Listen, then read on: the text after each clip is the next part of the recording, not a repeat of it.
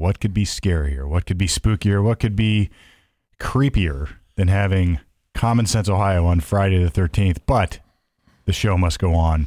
We can't continue it. We can't push it. We've got to take it on. Our table is round. Not that that matters. Almost like some sort of seance table over there.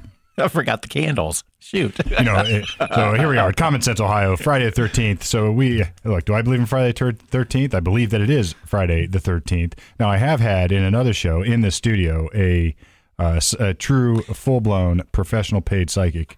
So anybody wants to go, uh, I guess, uh, mine the depths of my old lawyer talk episodes, you'll find a Halloween episode where we had a local psychic come in here. And uh, I will say, it was interesting. She did some stuff about the building, right? It was a, it was a he, Yeah, or he, excuse me. but yes. he was able to. He's he said some stuff that uh, here. My I think my breakdown at that time was this: about thirty percent of it was gibberish, like cosmic forces, and there's this place, like everybody. I mean, it was all just gibberish, like memorized uh, rhetoric. Thirty percent was him uh, sending out fish hooks, looking for or fish nets, looking for uh, ways to see if we would respond, and then he could grab onto it and then look like he was doing something. But then another then another thirty percent of it, I have no explanation for. And one of the one of the things I'll just tell a story, and then we get on to common sense because this is not sensical to me. Uh, I was sitting at the table. And uh, I was playing poker. You know, I was like, I'm not saying anything. I'm deadpanning this. I'm not going to do anything. He would go around the table and tell us stuff. And uh, I was I was sort of sitting with my hand on the microphones, like I always do, or holding the base of the microphone or something, talking to him. And uh, he looked at me and goes, "What's wrong with your left hand? You got you got some issue with your left hand." And uh, at that time, now we had to go back and actually check some episodes to see if I talked about this recently, and I don't think I had. But at that time, I'd fallen off the ladder here at the office, and uh, I had that injury with my wedding ring where it almost cut my finger off, and uh, it had been healed enough. I mean, it wasn't like you couldn't tell that it had it had uh, that I had the injury, but he specifically said my left hand. And uh, there was a few other things I'm not going to go into. They're sort of private, involving uh, the other guys at the table, but uh, those were very, very eerily accurate, and uh, I had no explanation for it. So, you know, the dark arts, I guess. What do you call that kind of a guy? Did he call himself a wizard or did Psychic. he? Oh, Psychic. psychic. Yeah, Okay. he's psychic. Very good at observation then. Friday if you the- think about it, he's just good at observation and listens and Yeah, or takes it he's three got steps some very sort of cosmic ability that we don't have. I don't and know. and who's to say he doesn't? Well, Well, you uh, know, the world's very I guess today Big I'm, and- I'm, and I'm- interesting. I guess today I'll I'll call myself Norm Stradamus. Norm Nostradamus. well, one more thing. He actually after that ta- after that table discussion here on Lawyer Talk, three or four or five months later, he calls uh, Bill Fornia, now deceased, but uh, you know, he called Bill and, and asked some question that there's no there was no explicable reason other than he called Bill and said, "Are you okay? I feel like something's going on in your world," and there was. I mean, it's just really weird, really weird stuff. Okay. How, how do you explain that? I, I, Wow. I, you know, is, is he just do that to a lot of people and hit and miss? I hey dude, uh, uh, I'm here. Uh, I mean, it, this is this is scary. It's Friday thirteenth. I'm in a lawyer's office. That's spooky. No, Uh, this is a studio. I'm gonna. There happens to be a lawyer office upstairs. I guess uh, I'll I'll play with a black cat today. Break a mirror. spill some salt. walk under a ladder. Walk under a ladder. I'm going to test the uh, outer boundaries of Nostradamus here. Norm Strodamus. All right. Well, with all that backdrop, here we are at Common Sense Ohio at Right. the round table. CommonSenseOhioShow.com if you want to go look it up, and you can get all the episodes, the new and the old, right there. You can subscribe wherever you subscribe to your podcast Apple, Spotify, Google, blah, blah, blah, blah, all the other ones. So uh, go there, subscribe. Uh, lots of stuff to come in the new year. The uh, the tech crew is working, and soon we will have honed and ready to roll a video. So hmm That is my tribute to Diamond, who passed away of Diamond and Silk this week. Her sister would do all the talking, and Lynette, who passed away, otherwise known as Diamond, would always respond to her sister with a mm-hmm, mm-hmm, You say it, girl. Mm-hmm. and God, th- they were outstanding. well, So uh, diamond irrespective we are uh, we've got this podcast or we got the, the website up Uh, we have already entertained sponsors. We've created a, uh, a kit. So if you want to be a sponsor, you better get in line. You better get in line fast because people are dying to give us their sponsorship dollars, and you should too. Or you you can. Uh, uh, we'll set up some other ways that you can contribute because you know how much we make to do this show. Oh man, I I'm- forget. I forgot to check. I'm backstroking through cash, buddy. I have to go. I have I to call mean- my accountant and see how how many ways can I say zero. So, Well, but uh, that's because I'm embezzling all the funds. Yeah, Norm's getting all Oh, the checks.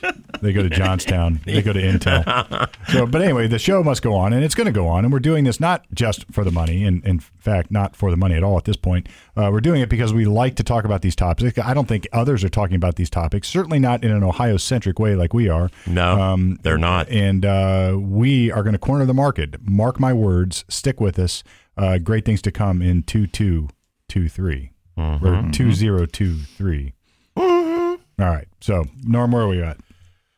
Well, Where uh, are we at? basically, all of the crazy, um, possibly good, you know, there's ups and downsides to these things, but a lot of the legislation that we've been talking about that died at the end of last year has uh, risen from the dead. Um, Drac- Friday the thirteenth. Dracula like Yeah. uh, or Frankenstein like. I don't know if they, um, uh, one way or the other, they put together uh, several bills. Um, the one involving um, the State Board of Education becoming a cabinet post has been reintroduced. Uh, the bill uh, backed by Frank LaRose, um, Secretary of State, to make it more difficult to amend the Constitution is back in front of the legislature uh, to debate whether or not it will be placed on the May uh, primary uh, ballot. I call it a primary ballot, but it's just the May uh, ballot um, in the spring ballot for Ohio voters then to consider as an amendment to the Constitution, the Ohio Constitution. And we have an ongoing battle um, between factions, you know, un, not too different from nationally what's happening within the GOP. We have a, a, a schism, a schism within the Ohio uh, GOP uh, General Assembly, the House, uh, the state House of Ohio, the House of Representatives, where uh, the most popular uh, Republican uh, for the speakership did not win. Um, he he had the majority of Republican votes, but he didn't have all of them. Twenty two Republicans defected and voted with the Democrats to elect a more mild um, Appalachian area uh, state representative, Jason Stephens, uh, as speaker, rather than the Toledo area, Derek Merrin. Derek having the support of more of the Republicans, but not a majority uh, of the overall House membership. And so he is claiming that he is the majority leader uh, nonetheless, even though he's not speaker. He says he speaks for the majority of the GOP, and perhaps he does, as the Cleveland Plain Dealer um, editorialized. They're hoping he, being a urban area state representative, that he, Derek Merrin, the non-speaker, the guy who lost, will uh, perhaps shepherd enough of the urban votes uh, to uh, more, act, I guess, adequately represent the interests of like Cleveland, Toledo, Dayton, Cincinnati, the urban areas of Ohio, rather than the suburban and rural areas. So let me get this straight. So the guy who is purportedly more conservative did not get That's correct. did not get the nod, and he's in Toledo. That is correct. Uh, uh, he's he's outside. He's actually in a, a city but Northwe- called Monclova, but No, I got near. No- it's near yeah, Northwest. Ohio. Yes. Okay. hmm So he's up in Northwest Ohio, and then Yeah. the rural guy who is more mainstream Republican, Lawrence County. Lawrence County down in Marietta, yeah.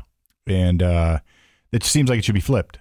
Generally speaking, like if you just pick the dynamic, you would say no, no, no, no. The the more uh, the more sort of uh, more conservative. I, I hate to use this word, but more conservative guy, or the ones that's not so mainstream, would be uh, out of uh, Well, see, it the was big cities. It was the same uh, situation with Hakeem Jeffries in the uh, U.S. Congress. Mm-hmm. Had not enough Republicans, like if enough Republicans sat on their hands and just didn't vote or voted for an alternative uh, person for Speaker, there was a possibility that Hakeem Jeffries would have gotten the majority.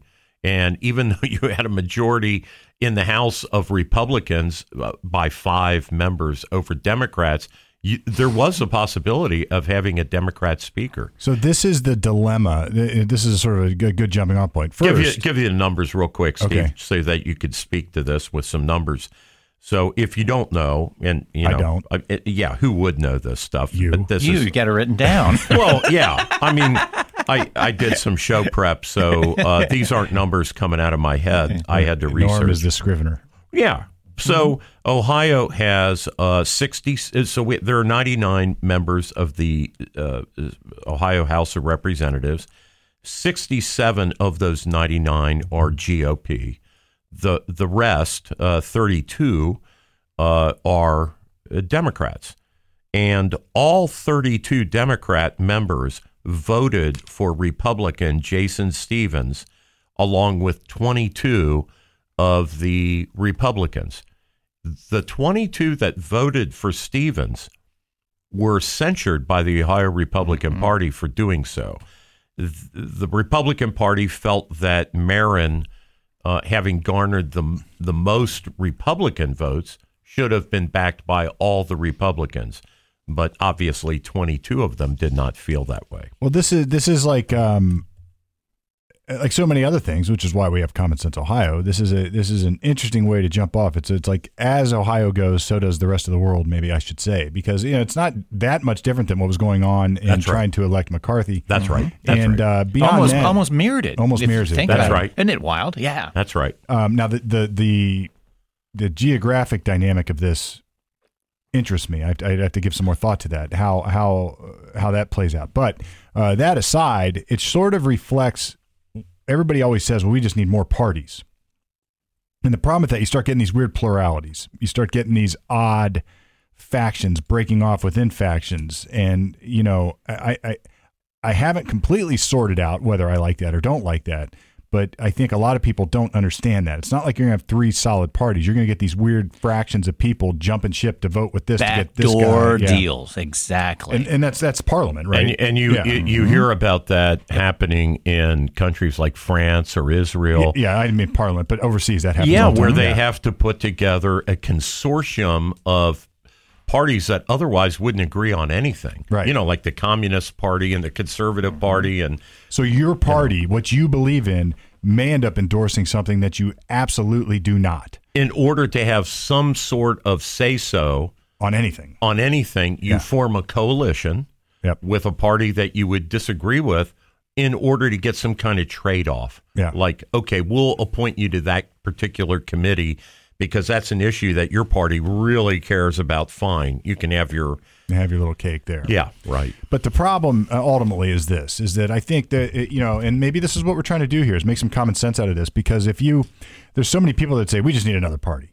Well, maybe you know, maybe not. I mean, be careful what you ask for. And then uh, at the same time, we have these things going on in both parties. It seems not only in the federal at the national level, but here in Ohio, you've got these these factions or frac factions, fractions, factions splitting off Yes. and uh, so the Republican Party is sort of in this weird spot where you've got one group that is uh, further in one direction, another group who is more mainstream in a different direction. And I, I think you have this now. Whether the Dems admit it or not, they got the same stuff going on. And I Oh, think it's- sure. I think the squad. The squad. you It's, know. it's it's even more dangerous because they're touting Marxism yeah. without right, saying right. Marxism. Sure. They're they're just They're touting progressivism. right. I mean, one of the members of the squad. Does a rose stink by any other name if you call it? I mean, she she married her brother in order to emigrate in. I mean, you know, yeah, that's a little shady. I mean, But I but I on. think to your point, I think it's a it's an interesting evolution of the parties too.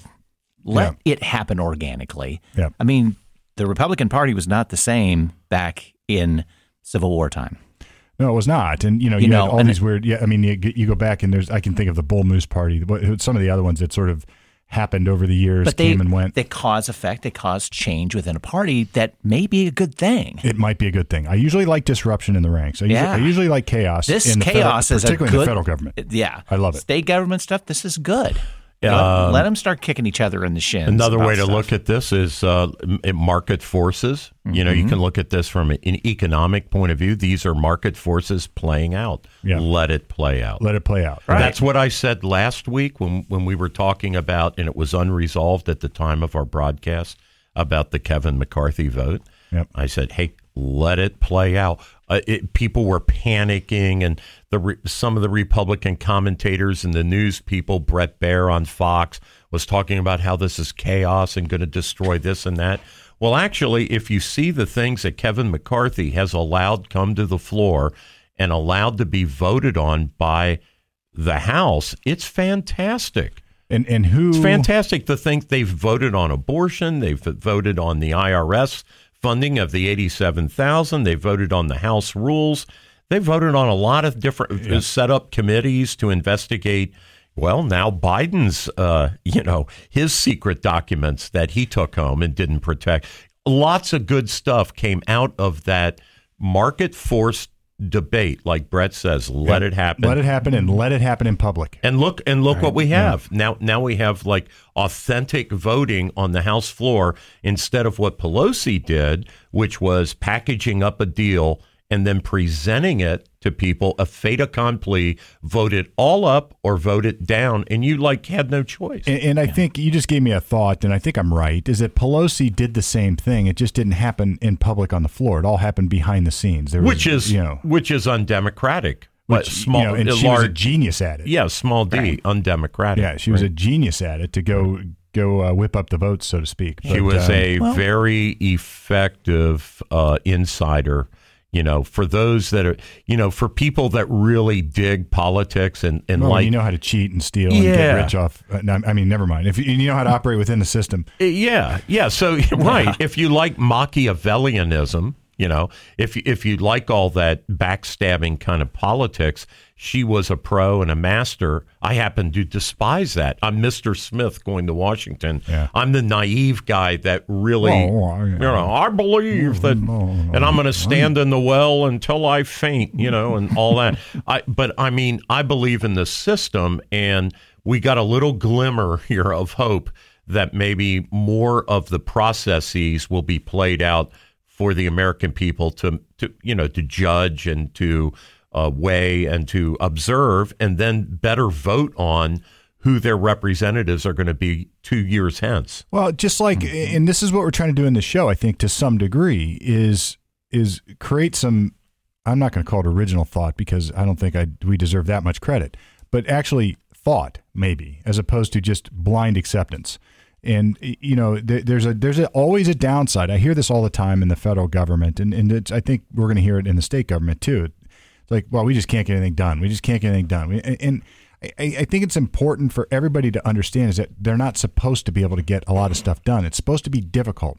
And then they, the, they, the, the, the quote they, whether it's whoever uh, thinks that they have the majority and want to get more done, you know, they always start with this premise that if we don't have the power to do this, then the world's going to end on some level. The country's going to fall apart on some level. The these people will forever be destroyed on some. It never happens. Right? It never happens. No. Yeah. Well, and to your point of getting things done, look at what has to be done, what they say has to be done, and who's paying for that. And who's paying? Right. Follow the money. Follow the money because it, stuff does not get ha- happen unless somebody's paying for it, quote Right. unquote, because they paid to get that person in office. Yes. I want this highway. Right. Wow, we got a new highway infrastructure. So it's bill through. amazing, right? It's amazing. That's all of what it sudden that we shouldn't have gas stoves, and I wonder why. Exactly. I wonder, oh, wow, I wonder yeah. where that money flow is coming. Right. Like does uh, General Electric electric stoves has given a lot of money. So, so it's like that's probably way oversimplified, but it's probably not that far off the mark either. So it, it's uh, you always have to start with the presumption of what they want to get done. First of all, is it something that needs to get done? Ac- Secondly, if- action equals reaction. even if they had the power, could they get it done? And then finally, what's the other motivation for getting it done? Right. So the the uh, Derek Merrin, the uh, I guess you, you would say the the more conservative wing, that did not get him elected as Speaker, but now he's claiming he represents the majority of Republicans. Uh, some of the things they want are um, they do want that LaRose bill. They do want the Constitution to be harder to amend. Uh, they also want input naturally, just like in McCarthy, uh, Kevin McCarthy request on the uh, or demand on the uh, chairmanships and committee assignments. They want input, and they specific. This is a quote from uh, from Derek Merrin uh, that we can't have a dictatorship. It, it, it, the speaker can't be a dictator anymore. Uh, the speaker has total control over committee assignments, total control over who is the chairman or chairperson of a committee, and the, if you will, the Rebel Alliance, the the the Derek Merrin's uh, caucus. Uh, they want to have, which they're calling themselves a majority caucus. That's the name they've given themselves. They uh, they want input. So, would he, would he have pushed that if he was that speaker? he ran on that. Ba- he ran. I, I, I just, you know, just yeah. I hear them going, "Oh, now you don't want the speaker right. to have all that power." He ran. Would you have wanted it if you're that's in right. there? If, right. if, he did, that's cool. I, I, have no problem with ran, that, but it, it, just seems like a playground move I, here. I doubt it. Right? He power ran. He, he ran. He ran on that basis, uh, and you know we'll have to see, see. if, if, what he gets. Uh, but here's the thing: if if the current speaker is going to, if his majority, if Jason Stephens as Speaker, if his majority, in order to get things done, is going to always require that 32 Democrats to come on board with his legislation, then uh, I think Ohio Republicans and Ohio's citizenship in general, as represented by 67 out of the 99 being Republicans, will not be happy.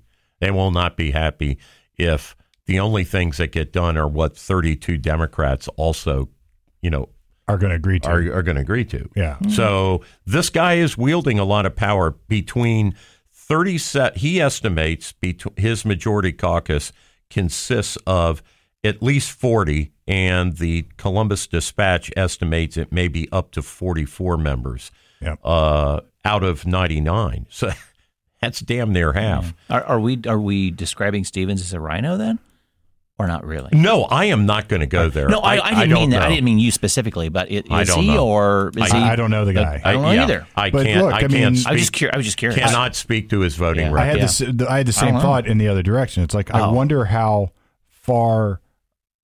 I, I was starting to think. I wonder what the what the 32 Dems are like. Like, what's their real ideology?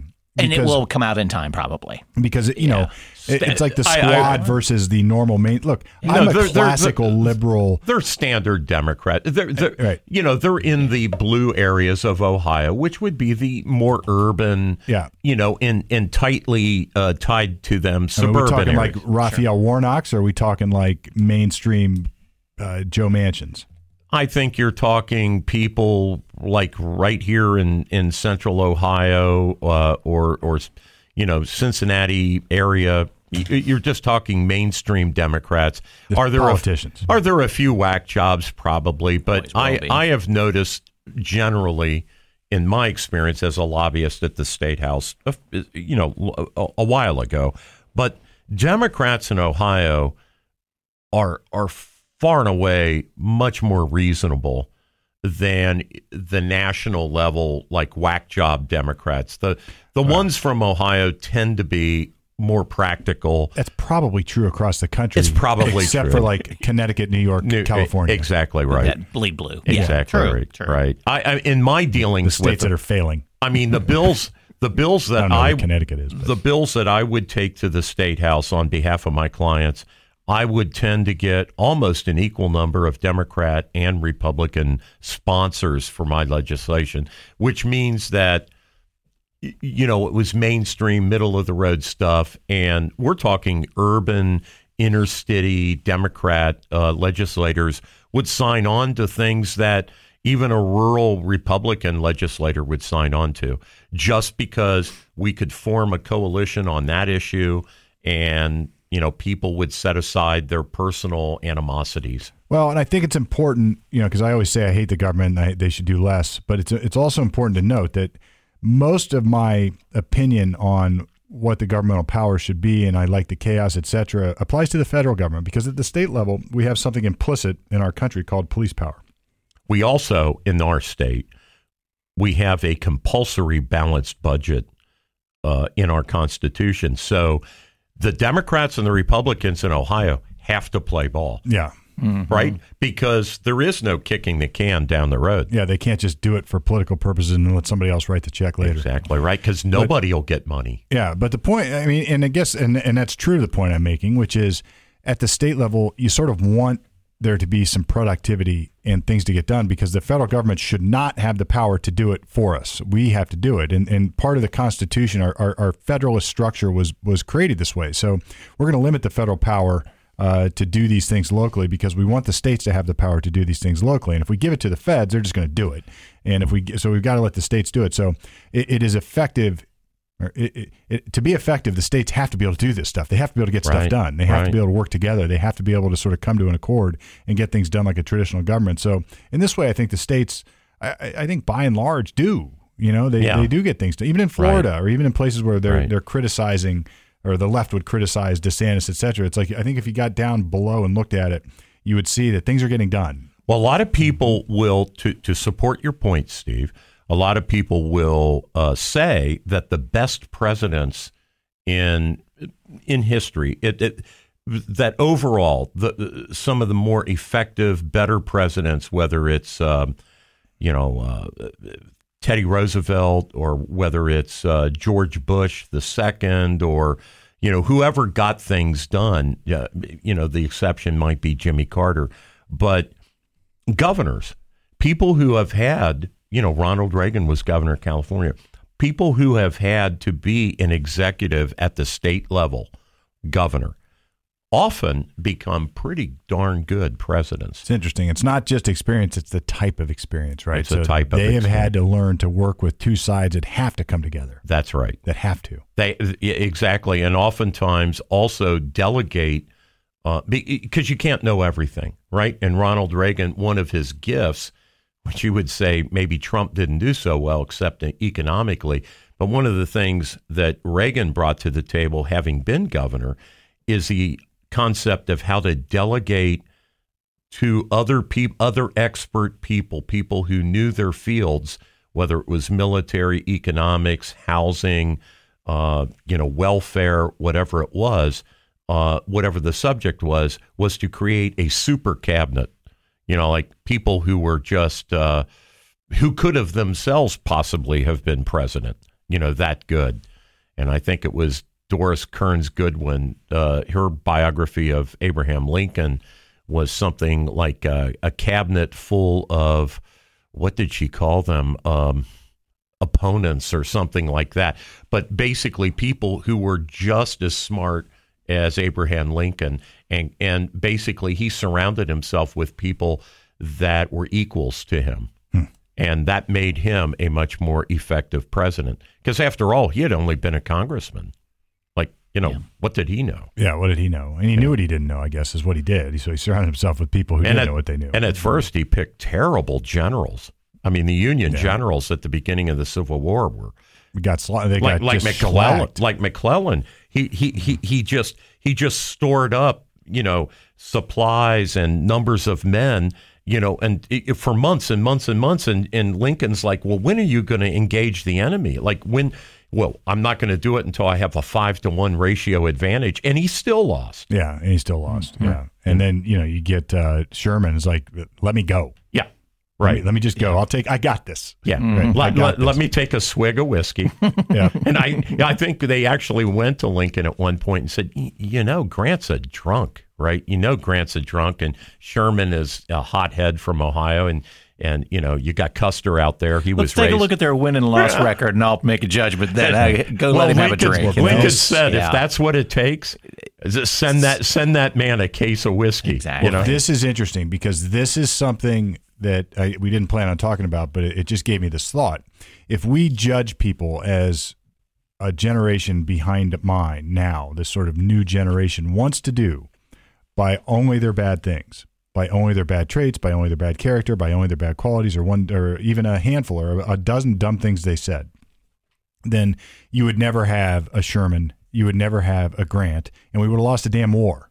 Mm-hmm. Yeah, you know, right. because they were they were lunatics. A lot of these guys. Patton was a lunatic yes. in a lot of ways. Sure, but guess what? When you needed him to go close the or uh, to cut off the Germans in the Battle of the Bulge. He was there, and he was not only there; he was there in like t- t- twelve hours or something yeah. insane. I forget it, what the, it was. It was wild. Yeah. It was wild, and so he got it done. Yeah, and uh, that, it took a certain personality type to do that. So you can't just wash these people and, and sweep them under the rug and wash them away. It's like when when the shit hits the fan, you need them. You need right. you need right. people, and it's not just men; it's women. They're bad. They're we all do dumb things. We all do bad things. We all have said stupid things. We've all made mistakes, and you know uh, so be it. You can't cancel them forever because we all also bring to the table something positive. Yeah. And you, you just, if you look at people for uh, who they are, imperfect, let's find the best of the best and, and, and go. And, you know, that is diversity, right? You got, right. you take the best of everybody and put it together, you get the best. Yeah. And, and, and it possibly is too, in our history and learning of history, we've, we've, raise these people to a pedestal that we've created this image of George Washington, Thomas Jefferson, that they're just they're perfect human beings. And they were far from it. They were far from it. We never ever talked about the negative pieces right. of what they did. Why that they we, owned and, and why slaves. should they, we celebrate the negative? Right? Why you not? Know? Honestly, because we all have our yin and yang. Well, no, no, no. I, why, oh. it, it, I, I, don't mind identifying it and discussing it. Oh, but we don't need to celebrate it. No, either. no, no, no, no. Exactly. But and it's but they're not perfect human far beings. Far from it. Far I mean, it. I mean, it's like when all of the womanizing uh, of Martin Luther King came out. Uh, that didn't need to come out. I mean, to, to me, that uh, so that did not reduce my admiration and my, frankly, affection for Martin Luther King Jr. that I have in my soul for him. That okay, he was a man. He he committed adultery. He you know he he he he had he had a a a, a side to him that I'm sure he wasn't proud of. Okay, but that does not reduce his eh, heroic nature and effect- to me and effectiveness of what he did and with his life. Sure, he exactly. he was he was a guy that was much needed at that time to Abs- get done when absolutely. he got done. And who else if not he? Right. And well, who else would have been there that would be perfect? Right. But not he. And you know you could. And it is surmised, by the way, that he was a Republican. I just want to make that note. Well, he would be a Republican today. Well, he probably wouldn't be, but like if you judged him by today's standards, yeah. he would be a Republican. Yeah. Right. Um, yeah. And, and, you know, in a lot of ways, so would Kennedy. So would like, right. a lot of those Dems of that era would be sure. Republicans. No question about it. Today. Um, yeah. You know, just getting back to the uh, Ohio uh, budget uh, for a little bit. So uh, we were talking about how the omnibus package passed uh, by Pelosi and Schumer uh, last session federally. That bill was over 4,000 pages. I just wanted to bring a little context. So Governor DeWine for the state of Ohio has to present his budget by the end of this month, and it is said to be somewhere around 2,600 pages, the working length. So it's not too far from the size of That's the. insane. Yeah, I know. 2,600 pages. It should be like two pages. And it's not just columns of uh, uh of numbers. You know, it in, it includes uh, new programs, new laws, all kinds of stuff is packed into that thing. And here's another number that I found uh, in doing my research for today that I that is disturbing to me, and it also explains why the budget uh, for Ohio and why we can't go back to a a, a state that doesn't have an income tax. It, it, this militates to, to, to, why everything is so um, outsized. 37% of the people, not, not voters, the, the people in Cuyahoga County, that's where Cleveland is for our non Ohio listeners. Cuyahoga County is one of the 88 counties in Ohio. It, it is where Cleveland, Ohio is located. 37% of the population are Medicare, excuse me, Medicaid recipients. And that, I can't tell you uh, this, what that does to the budget. Kills it. I mean, just uh, so our social spending, if you want to say, gee, why aren't the potholes getting filled or or why isn't a bridge getting replaced or why don't we have more police on the street or any number of other needs that a so- society has. Man, when you are when you need to pay for every single bit of medical care for 37% of the people in the largest populated county in Ohio, Cuyahoga County, I mean, that is a budget killer. And I'm sure similar statistics follow on for Hamilton County, where Cincinnati is, Montgomery County, where Dayton is, et cetera, et mm, cetera. The more dense the population, Yeah, it's yeah. going to be an increase. But Yeah. that, that, but you're looking at a room of ten people. Four out of ten are on Medicaid. Are on the government dole, and wow. and, and it's and that's it's, just, that's just for health care. It's just I mean, now right? now That's now throw in you know, and, uh, well you know, housing all- section eight Yeah. and and Right. throw in you know Prob- Obama probably- phones probably- and throw, you know Probably ties into that as well. There's connections. oh to that. sure. and you get this you know now you like look at california for a second newsom is having to uh to backtrack on all this crazy spending for environmental reasons because he's broke that he can't just do this like you can't just give away money and you hear these people like the squad saying well we can we just need to do it we all do i mean we can do it we have money to go buy this this and this why can't we do this well you know uh, you can't There- there's, there's always a limit to everything and you know you can't have it all it's not. It's not uh, Al Pacino and Scarface. I want it all. You can't have it all. You can't. No, Yeah. Uh, You know, I let me uh, introduce oh, go- you to my little friend. little friend. Exactly. Say yeah. hello to my little. you know for for as many things as we say bad bad bad or rethink rethink there I, I, caught one thing it's actually pretty good with some new legislation coming into ohio. I, I don't know why this has not happened before that that uh, we, we're allowing occupa- occupa- occupational licensure. If a job applicant in ohio holds an occupational license or certification in another state licensing authorities will extend that license or certification to them when they move to ohio. I think that's great I mean, why should you be dinged because you don't have a license in Ohio from Well, another state, So let me think of a counter argument just for fun. well, uh, knowing knowing the suck that Intel's going to have well, just in for- our situation? just first of Which all, is what that what that's about. That's I what it's suspect. about. Exactly. That First is of what it's about. uh, So I have some expertise in this. I having- and, may- and maybe I'm wrong. I want to. Cause I, would, I thought I'd it looked to- let's smart. kick this No, it's a a mi- Yeah. it's a mixed bag. Steve was Yeah. going right. You know, let me think of the other. So it's a mixed bag. Okay. So Ohio has several licensure boards. Okay, nursing, um, uh, beauty, uh, whatever, beauticians, uh, Skilled uh, trades as well, uh, right? Plumbing, welding. No, they don't. Yeah, no, No? they have licenses. Uh, don't- there's I, not am a- assuming get so. They have but that li- might be a union certification. That's right. It's a, we don't have an Ohio Which, which board of dare I call Okay. union certification government, but it's certainly Okay, close. okay, okay. No, no, go ahead, go ahead, go ahead. Yeah, yeah. So okay, I'm talking about professional licensors. gotcha. So nursing, uh, social workers, Attorneys, attorneys, uh, doctors, uh, pharmacists, dentists. You know, dentist, dentist assistants. Anything right. that's basic. Well, There's there's, a just ton to be of them. union though, but So- kind of a non-union.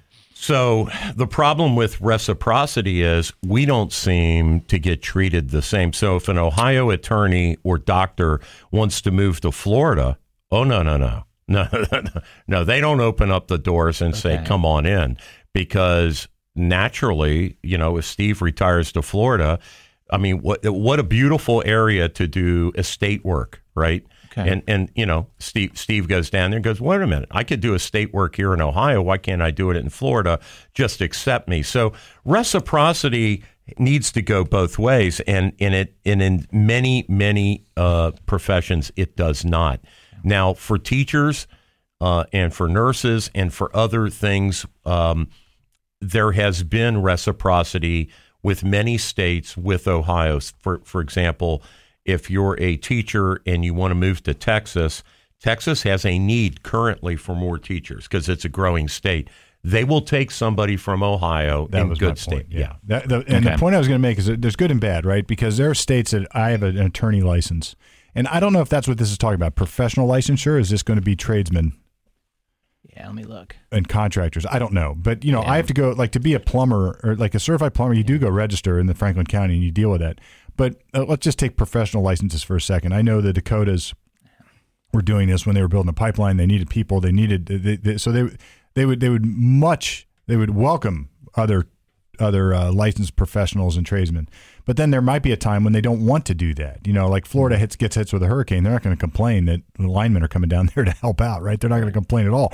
But if they didn't need it and it's saturated, Well, they, they don't want you, Steve. They don't want you practicing law No, down there because because they want to close the gate behind them, they want to protect their own. So. Sure. traditionally, it's very difficult for me as an attorney to go to get a full blown license in Florida and a full blown license in not and but also uh, California's tough. Uh, there was a time I was trying to get licensed in Denver, and they would have waived me in. In other words, my bar scores were enough; I could have just gone and paid the fee and gotten in. Uh, I missed the deadline, so I would have had to retest. But it's like um, uh, in Michigan and Ohio. Uh, my my uh, partner in my consulting business, he is waived in now to Ohio, but you know he had to he had to jump through some hoops, pay some dollars, um, and uh, go through the character and fitness stuff, and and do what they do. And I suspect it's it. I would give the states the authority and the power to decide when and how that can happen. Yeah. And know, like you said, Bret, there's got to be a reason for that. I, I think And it's a it- good uh, thing yeah, if we need them. Yeah, they're in they're the, the they're looking at it if- because of the the workforce suck of Intel and Honda. Yeah, So, so- I, it's not much more specific than that. Yeah. To Yeah. your point of who go. it? If we need them, then it makes sense. Because If it we is interesting. We don't have the, the reciprocity, at least with your contiguous states. Work with Michigan, work with Indi- Ohio specifically, Kentucky, And, West you know- Virginia. at least, at least the, it's across the border. You're going to have people that live on one side of Pennsylvania and want to work in Ohio. And I would you I you have a bill number on that? I don't. I'll look it up for you and put it in the show notes. But Yeah. it, it was just part of a, a, a, a news story I saw. I thought, Yeah. that makes I, I makes was up- sense. I'd like to track that. yeah. I was up in Michigan working on a case yesterday, and I heard all sorts of language and terms I didn't know. You know, like uh, the names of the crimes aren't what we have here in Ohio. The degrees of the offenses don't mean the same thing that they do here.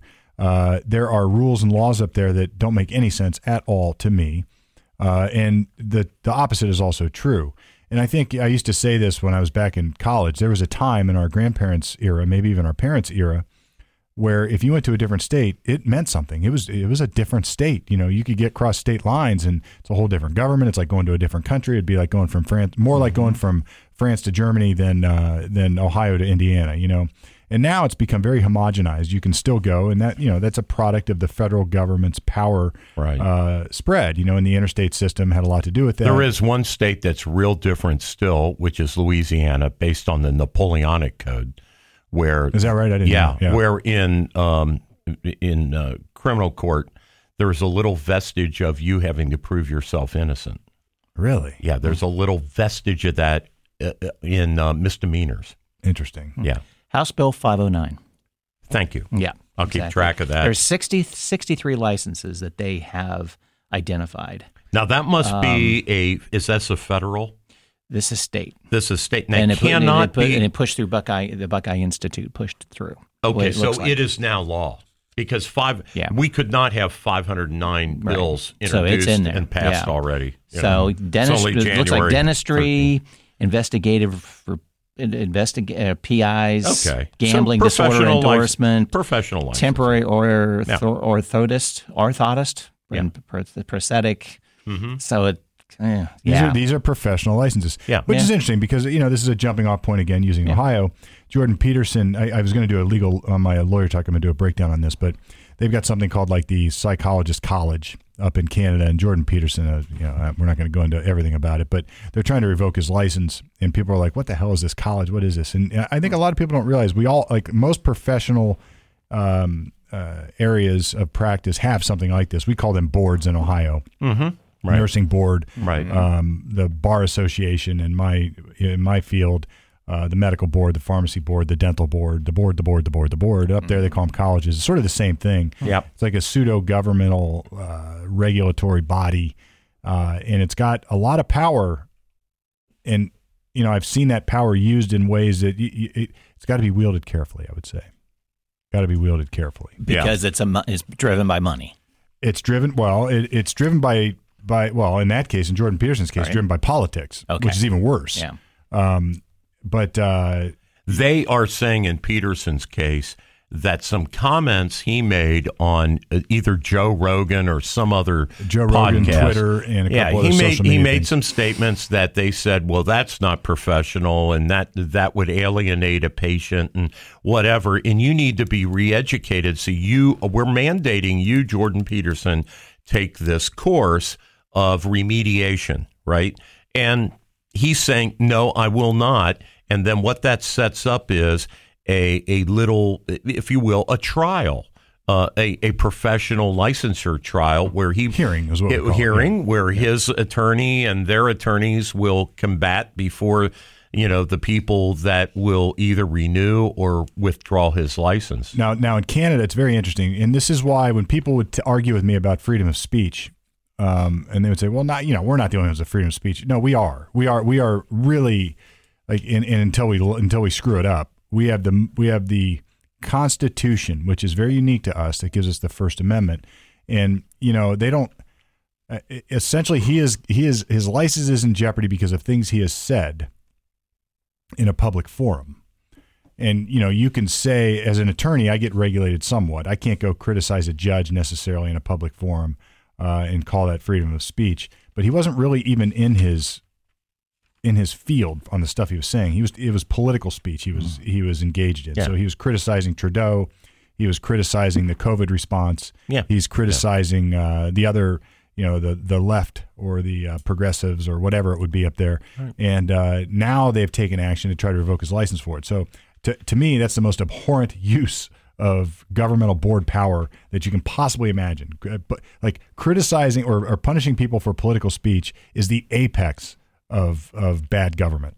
Well, they are literally telling him to walk in lockstep or else with their We take your philosophy, right? So, Right. you know, what's interesting about psychology in general from my Psych 101 class is when, when we were given the uh, coursework, you know, at, at my university in Psych 101, we studied the whole planopy of psychoanalysis theory. You know, everybody, you know, from Freud to Carl Jung to whoever, right? And and you would y- y- we didn't just to my professor's credit in in in doing the survey course, it wasn't just like what the professor agreed with. It was like, okay, starting from caveman days, you know, if you will, this is how the science of psychology has developed and along the way are all these various stops and places where you know some people believe this some people believe that and he didn't tell us or she i can't even remember who who the professor was but the it, it was not outcome determinative i- i- to to receive a grade in that class we didn't have to agree with the professor's mm-hmm. politics. Even if the professor made it crystal clear hey i'm a liberal and i think this it- he or she might say that as a sidebar but the intellectual exercise of doing the survey course was not dependent upon you know fealty to them. And it's scary In other words, they didn't teach you what the truth. Uh, here, here's what the difference is, right? They, so it's not just they didn't tell us what to believe here's what That- they didn't say. Here's what what, they- it is, and if you don't put this on your test, then you're getting an F. Right. and that's what they're doing now. that's what they're doing now So I wrote essays. I mean, I went to the College of Wooster, and at that time, it was still it, it was changing, but it was still sort of a traditional liberal arts education. Sure. And they're doing that to Jordan at the professional level. Correct, yeah. Uh, so I, I'm just I'm using college as an analogy. Mm-hmm. And you could say one side would say this, another side would That's say right. this, and I believe this. And some psychiatrists in Canada might treat you one way, and some psychiatrists might treat you a different way. Right, pick. And you, eh, the market, you know, like you know, as what long works as will emerge. well, as long as nobody's killing anybody, right? or You like know. cutting off their private parts. I mean, wait a minute. Mm-hmm. right or engaging in you know abuse Yeah. you know like taking advantage like you know Like cutting off their private parts. or or sexual being a predator or something like that right you know if, if it's just you know i treat you differently right well Well, even in law school, people look for crazy. the answers. I always use law. Uh, look, I'm a lawyer, so I get it. But law school, the law school education, those who looked for the truth never found it, and they flunked out. that's right Um, we we were not trained to do that. We That's were right. we were trained. Well, that's not. We are trained to look for the truth, but we are also when you when you realize it's it's a constant exploration of argument Right. and and fact. It's and, never fixed. and you you have to keep. It's looking. a moving target. You have to debate, debate, debate. And there are truths. There are things that we fundamentally know. And then you take that and you try to find out the next thing that you don't know based on the things you do fundamentally know. So a perfect law school exam would say, all right, this side's going to argue XYZ. This side's going to argue um, ABC, and the court is going to decide this. Now, if it's in a minority of jurisdictions, the court would say this over here. Um, most jurisdictions would say it the other way, and then there's some in the middle that would sort of combine both, and that's that's how I'm going to find in my answer. Now, the the outcome or my conclusion on that essay in law school was largely irrelevant. It was that I knew all the arguments and uh, and uh, was able to uh, what, what am I trying to say? Able to able to put them on paper and express them. Know the processes to get at least to the end. Correct, and and your conclusion is irrelevant. It really is, Right. Because you don't because at the end of the day, I, a lot of people would do well to wake up to this fact: you can't control everything. You can you mm-hmm. can make an influential argument to the court, and then you're stuck with the decision. Hmm. Com- coming out of left field, this is this is neither here nor there, but it, it's interesting that somebody would complain about this particular thing. So, our attorney general here in Ohio is a gentleman by the name of Dave Yost. Generally, does a good job. Um, I, you know, I have no personal relationship or anything with Dave, or no keen insight. Uh, I know Steve does uh, to some degree, uh, being a lawyer as well as uh, I think he said a neighbor at one time on one of our shows. Uh, the Democrats are crying foul on Dave Yost, the Attorney General, doing what's called double dipping, uh, meaning he is collecting currently while being a full time Attorney General like 12,000 other Ohio public employees who make $20,000 and more. Dave Yost is collecting, uh, while having that full time job, uh, his Ohio pension. Uh, so, so the Democrats are crying, crying foul like he should either. They should be careful what they're crying foul about. Yeah, because Exactly. uh, let me tell you something.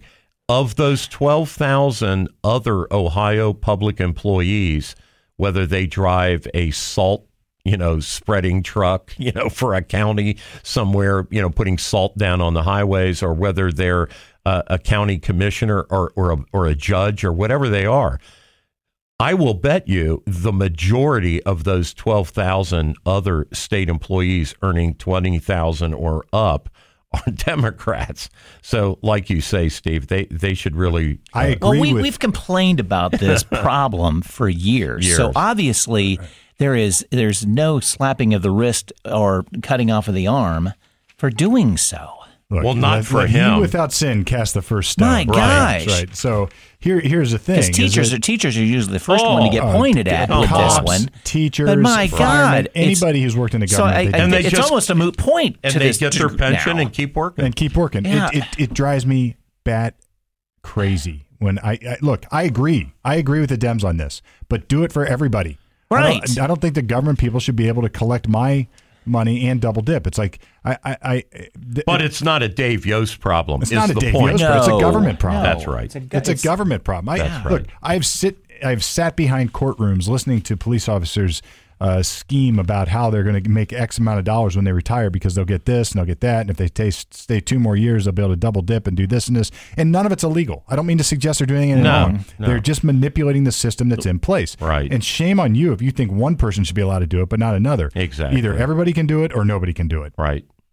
So, and I don't think anybody should be able to do it. No. No, I agree. I and, and frankly, some of the ages for, for drawing on these pensions, like military, uh, you know, maybe it should be just for combat uh, veterans that get to uh, get their pension after 20 years.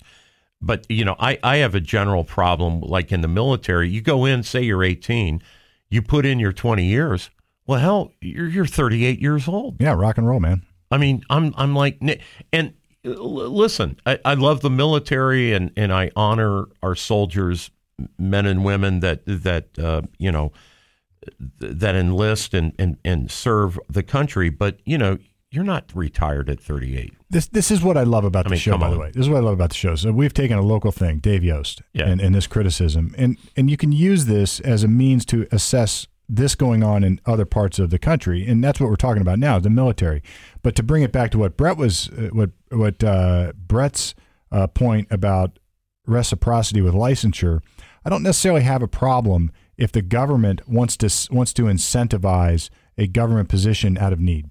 So if we if we need military servicemen at a certain time, they're going to say, look, uh, in order to get you to enlist, and we're not going to because the alternative is they force you to enlist. if we're going to get you to enlist, Right. then we're going to offer some benefits. We're going Right. to encourage you to do it. Right. I don't have a problem with that because it makes some sense.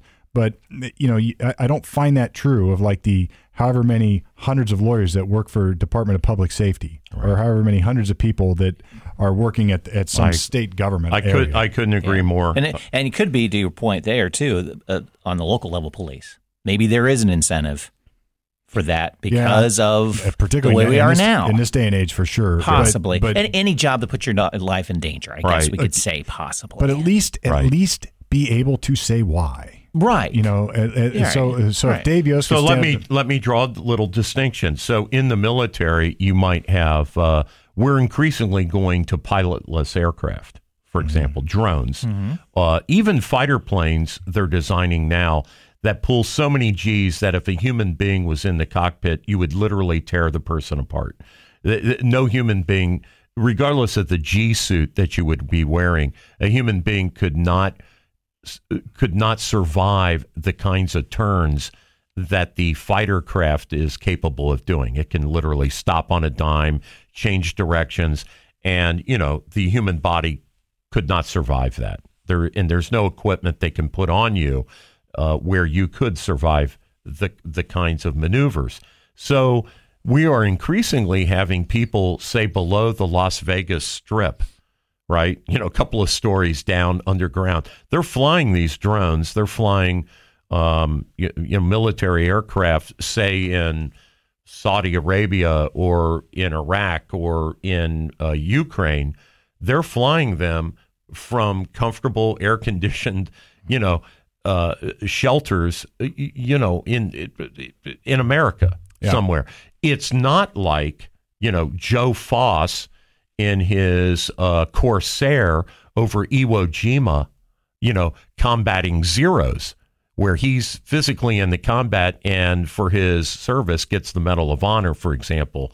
Uh, Joe Foss went on to become uh, governor of, of, I think, one of the Dakotas and president of the NRA. But that aside, that's a different kind of hazardous situation. Sure. And that might merit getting your pension So you would take- but you- somebody just putting mail in a slot or or using a joystick on a video screen, that's not quite the Well, same service. uh, except to the extent you have to have a military, and you have to, you have to be able to put right. people. You on, have to staff it. No Yeah, yeah, question. you need to staff it, and Right. if you cannot staff it, now I agree. Like, look, there's certain military. You might even incentivize certain choices. that's what I'm saying. So if the if you want more combat people, That's and what I'm saying. and if you enlist, you had a choice. And I, I don't well, know I that you think do. Bret referenced it with police and fire. with police and fire. If you're going to put your ass on the line, I can see where you got to up the goodies. See, but I think military, and this is just a, this is not even a huge disagreement. I would just disagree with you. I think anybody who signs up for the military is to some degree putting their ass on the line because they have given up their life.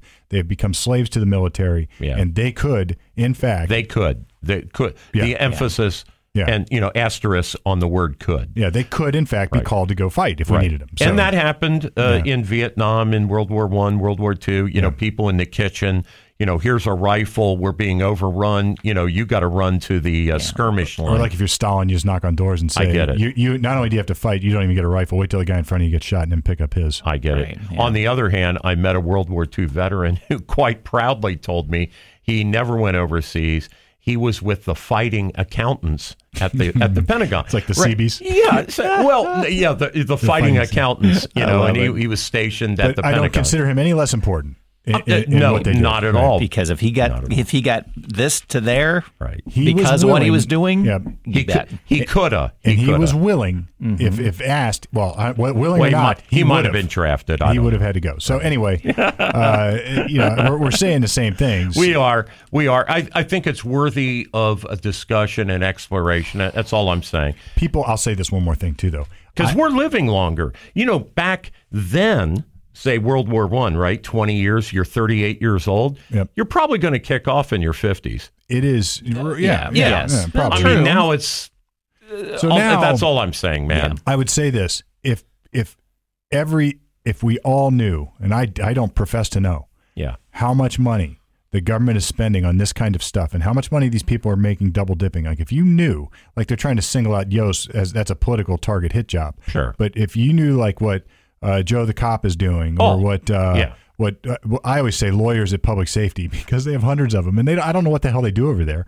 but they, they go work and they make 125,000. They got huge pensions. They got their college loans paid off. Well, they're and in they Flor- work eight to four, maybe eight, they nine re- to four. They retire to Florida. They got a boat. They got a boat. They got and a they got lots RV. money, and, they got know, a plate. You know, God bless them. But you know, that, see, that's At least the thing. Is working Right, right. I mean, so on so some level. And I'm not saying these lawyers aren't working, but do do we need them? Well, Can we just cut it? all I'm saying is public employees are very aware, very coached up on how to double and triple dip. Yes. So a, a There's fr- a whole advice. Like when you retire, they give you a, a, a personal advisor to Listen. help you do it. Hey, Exactly. So a, a good friend of mine's father was a Korea War veteran. So he served 20 years in the army. He then went to work after so he's now 38, gets out of the army, then does a whole, you know, another you know, like 20 years with the IRS, okay? Uh, gets gets that pension and then he goes into the private sector as an accountant getting social security. So he literally when he retired got three checks. But that's I'm just saying. that that path is legit though. I'm just saying. Uh, yeah, but right? yeah. Most most Americans, okay, the vast majority of Americans, when they hit that age, have no pension. Yeah. Right. Yours truly. And if you play the game, which you know people aren't educated on how to play the game, but if you play the game like this guy did, you're you're a triple dipper. Maybe maybe hmm. what bothers me the most is Whereas this, the rest of us that just get Social security. I hate. I, I I think the government is a chain around the neck of private ingenuity. I think it, and if they're incent, what they're really doing, the incentives we're talking about have become uh, overbroad. They've become too vast because now they're incentivizing people. They're incentivizing people to go into government and create bigger government just to have another position so they can get this incentive. I mean, this is like a leviathan. This is this is Hobbes. Uh, This is this exactly. is Hobbes' leviathan. Exactly. So Brett's point, he didn't do anything wrong. I uh, we all agree with that. But the system might be wrong. You know, the you know, if you're a poor guy down in Appalachia, you're a coal miner, when you retire, you're going to get social security. That's what you're going to get, right? Mm-hmm. But if you're a clever guy like Robert Byrd from from West Virginia, you're a triple dipper. Yeah, I mean, and you're going to get rich off the government dole. I mean, if we're going to talk fairness in terms of treating people the same, And you can't say that you can't say that some bureaucrat in the state government has has done the kind of service that you want to reward. That's not the same as the military. That's true. Well, isn't It's a, not. isn't isn't a coal miner who who who who gets out the coal so AEP can burn it and and we can have the lights on in this studio or have a warm house. and charge our Isn't- electric cars. you That's know, a yeah, noble exactly. profession, but this is It not an argument for socialism or or national fascism or national socialism, fascism Right. to take over the means of production because that's what's happening. Yes. So we're going to take that. We're going to take over energy, and then that guy will get a pension, but the energy will suck. Let the private market do what it does and get this. Like stop incentivizing this nonsense. Right. And stop. What I would like to see is so we're we talk about term limits, right, for politicians, and and there's a good argument. You know, we can debate that on another day.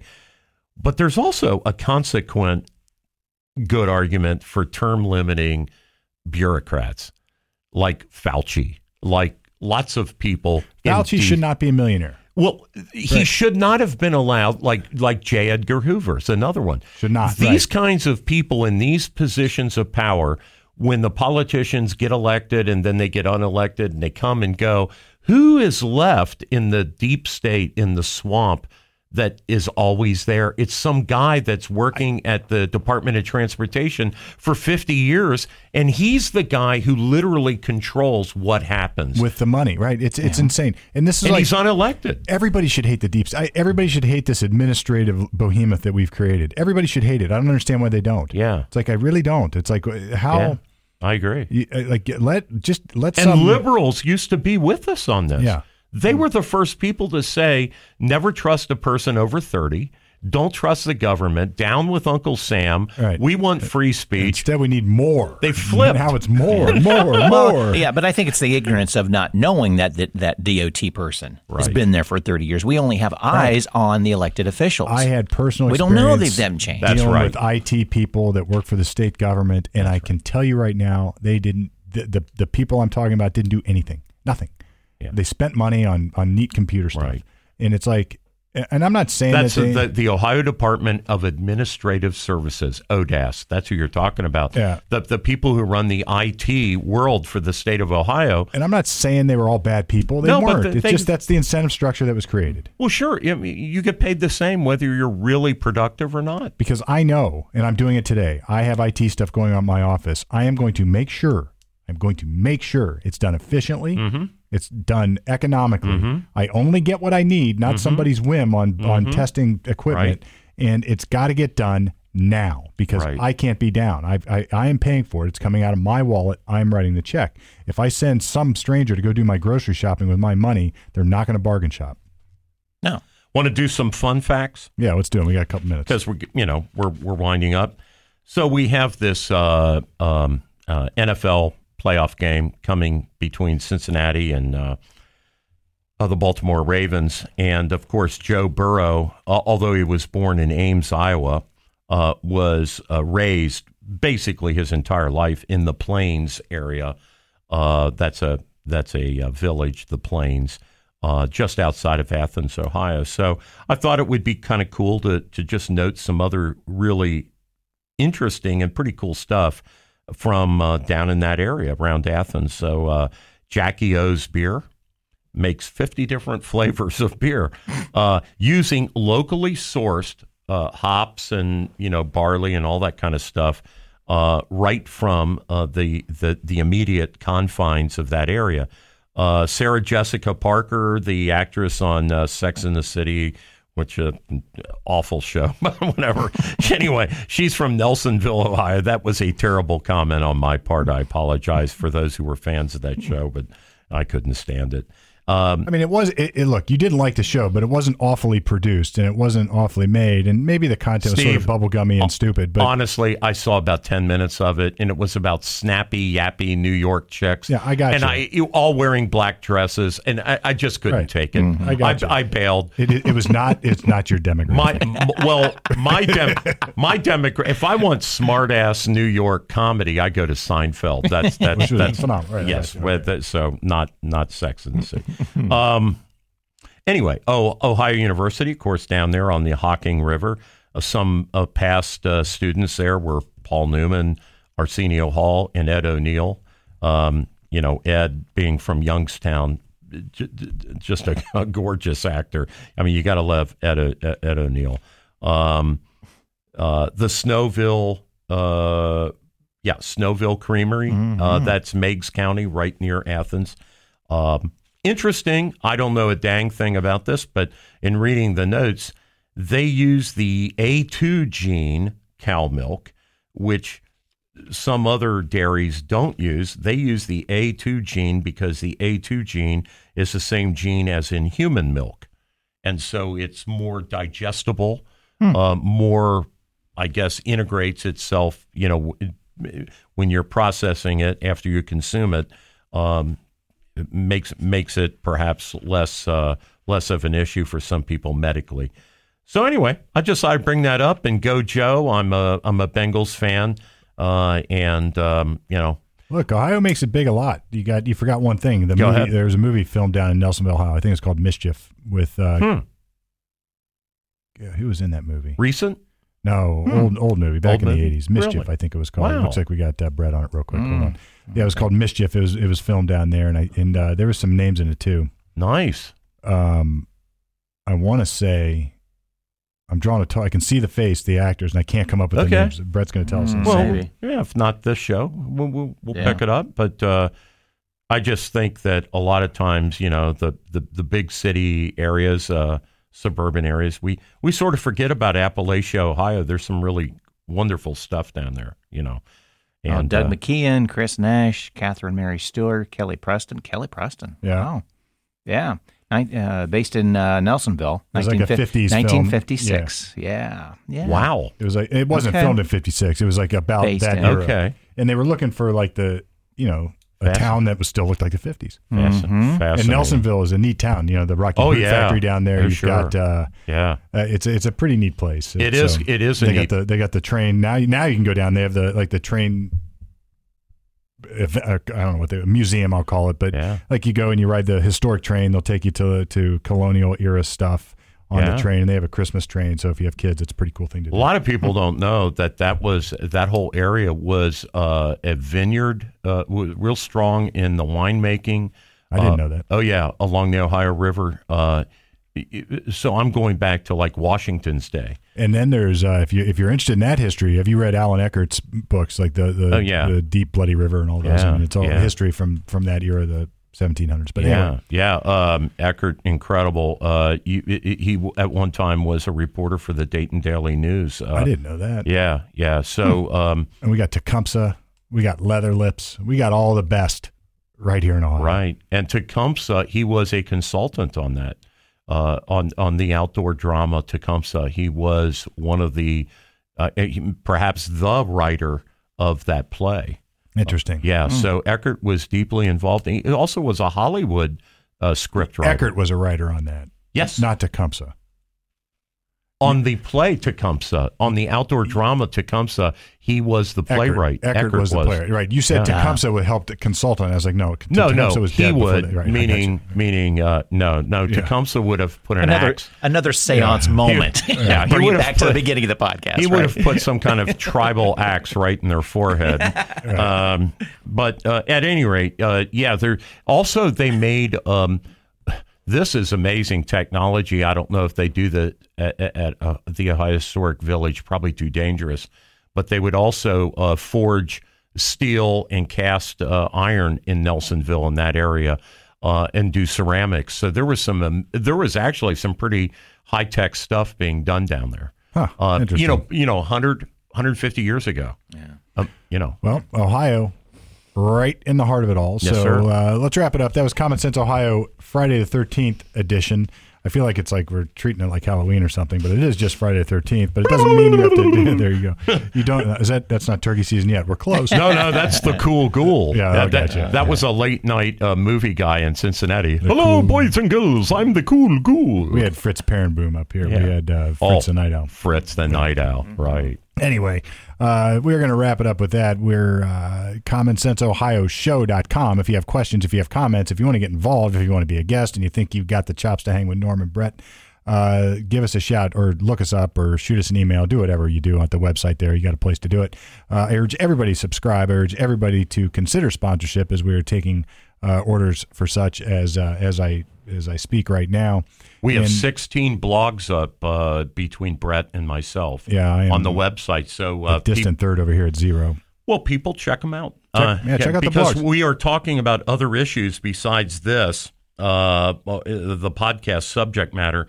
So Brett and I are, you know, taking on national issues and other personal things and whatever. So the content is different. If you would like to go explore that, it's on our website. And- I think it's it's notable to say this that we don't always agree here at the table. We don't always uh, uh, have an accord. We don't always get along, and uh, we get along, but we don't always get along academically or, or where we stand on some of these issues. And that's the purpose of the roundtable. That's the purpose of this debate. That's the purpose of podcast world in general. As Brett would tell you at Circle Two Seventy Media, it's like this is where maybe the last place where you can air this stuff out. You can actually say what you think, and if you're wrong, you're going to be called on it. If you're right, you can defend it. Uh, and we like to encourage that right here at the roundtable. There are no corners on the roundtable. Everybody gets a spot, and it's always the same. And your your opinion is the same until you get proven wrong, and that can happen here too. So beware if you come in with an opinion and uh, you can't defend it. Well, Norm will take you apart. anyway, this is uh, Common Sense Ohio coming at you right from the middle, at least until now.